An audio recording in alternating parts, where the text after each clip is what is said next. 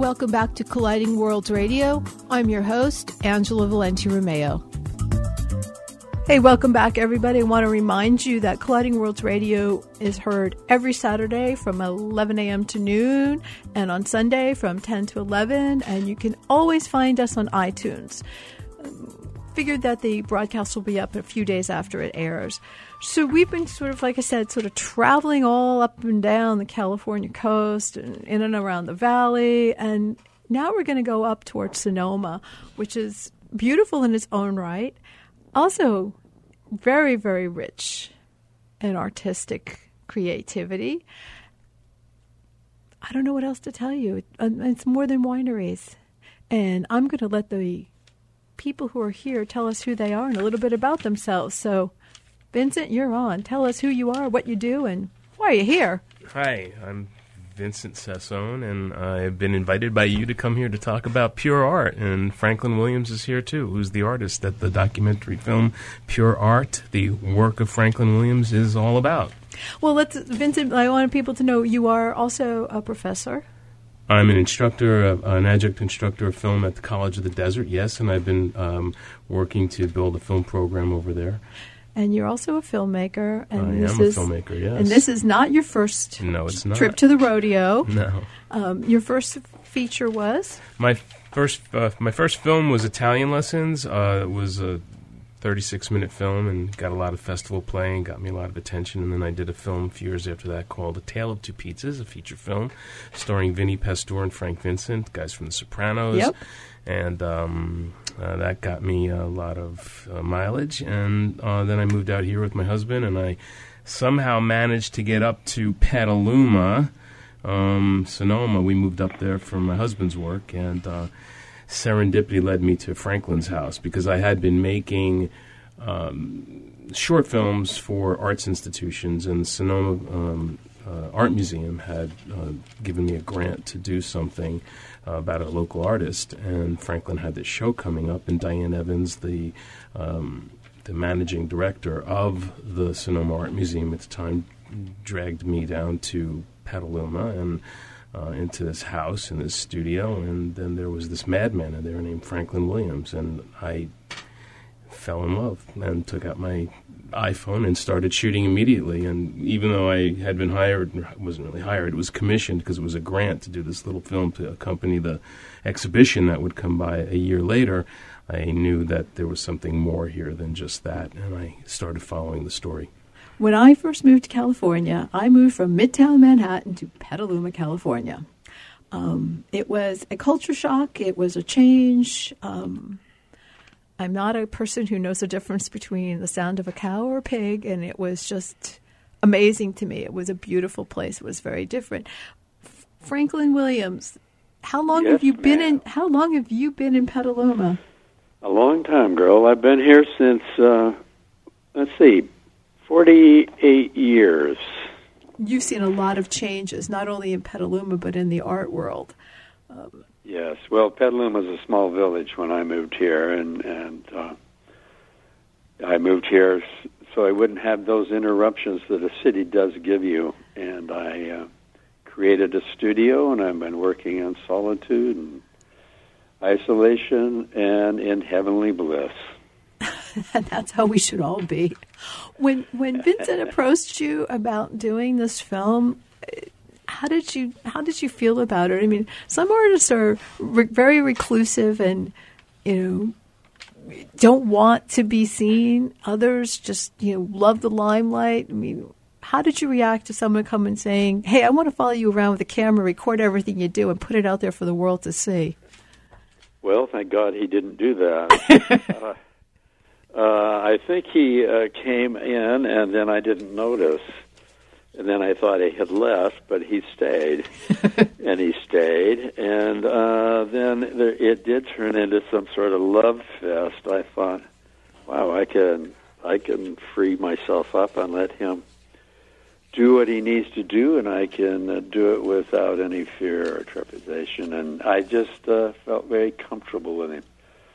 So it, I think it was a happening without me noticing too much, and and there was no sense of uh, fear or, or trepidation. I just uh, it just happened. It was a great happening, and I learned to love him and, and respect his filmmaking and his sensibility about uh, art in general. There's something so, about Vincent that you know. When I first met him, I kind of fell in love with him too. I mean, there's there's there's a, there's an intelligence that's obvious. But the other thing I, I find when I talk to Vincent, there's there's a real love for what he does. And and I think that that, especially when you're doing a documentary, there has to be a love for your subject, and you have well, to have uh, to gain that. I I hope he loves the subject, and uh, yeah, it was okay.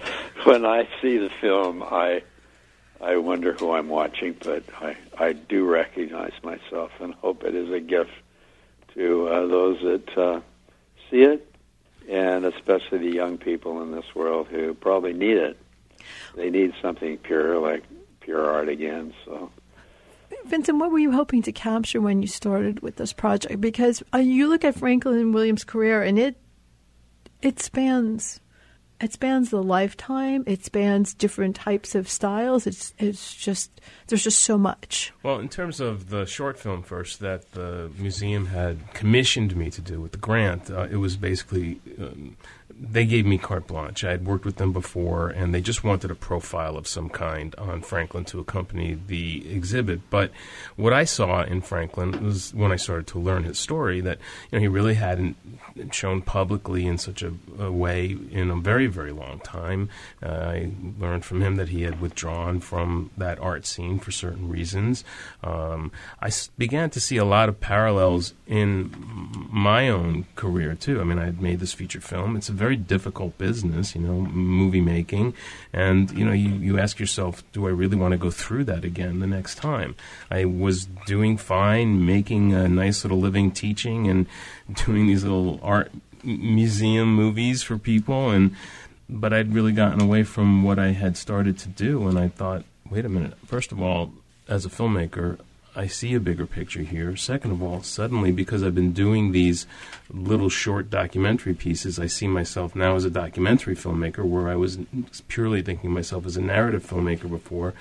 And then I saw this one year arc of Franklin, this artist who had pulled himself away from the film, the, the, the art business, and was making his way back into it. And I thought, wow, what a story to tell. A story about, you know, why he left and why he's coming back and why now. And it started to speak to me about, you know, what is what makes an artist who is an artist and how does an artist live and you know what are these fantasies we have about what an artist looks like and how he goes about his day or she goes about her day and franklin was breaking a lot of molds for me and resonating in my life and so i I followed it. You know, I heard this quote just before I leave that. Uh, you know, I think it was Hitchcock, and I just read this recently. He said, you know, narrative film, the director is God. In documentary film, God is the director.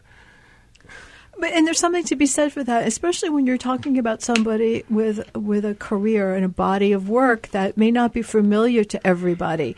And you know, Franklin, you've you've been creating art for a very long time.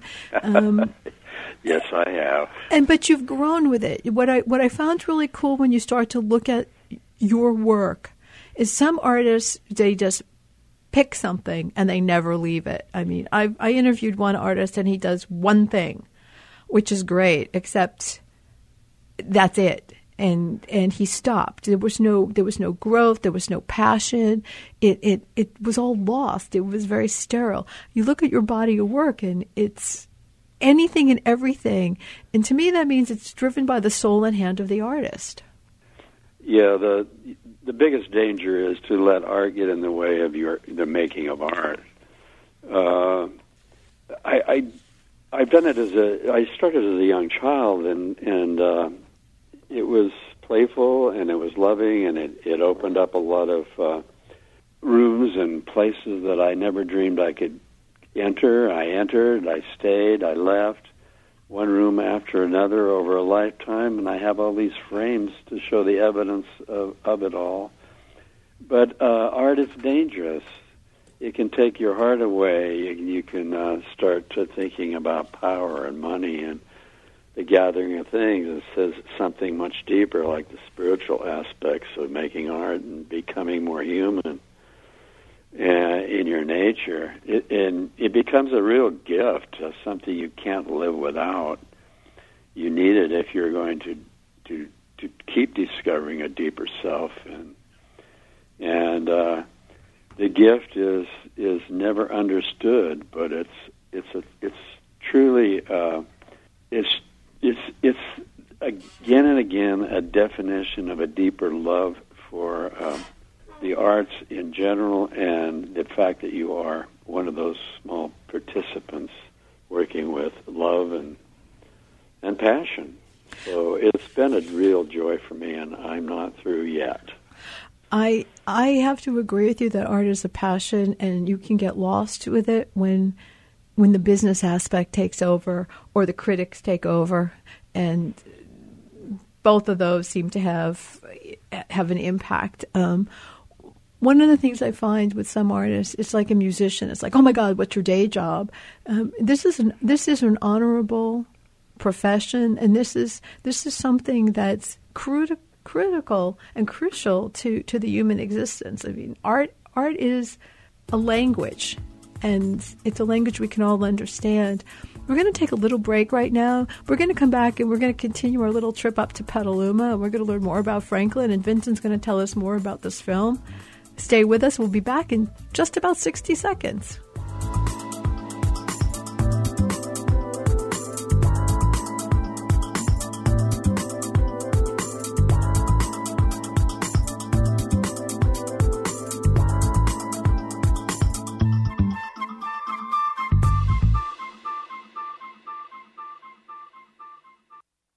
Colliding Worlds Fine Art Gallery, located in the Cathedral City Art and Design District, represents unique works of art from local and international artists.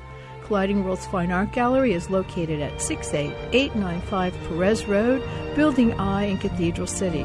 For more information, please contact 1 866 458 3592.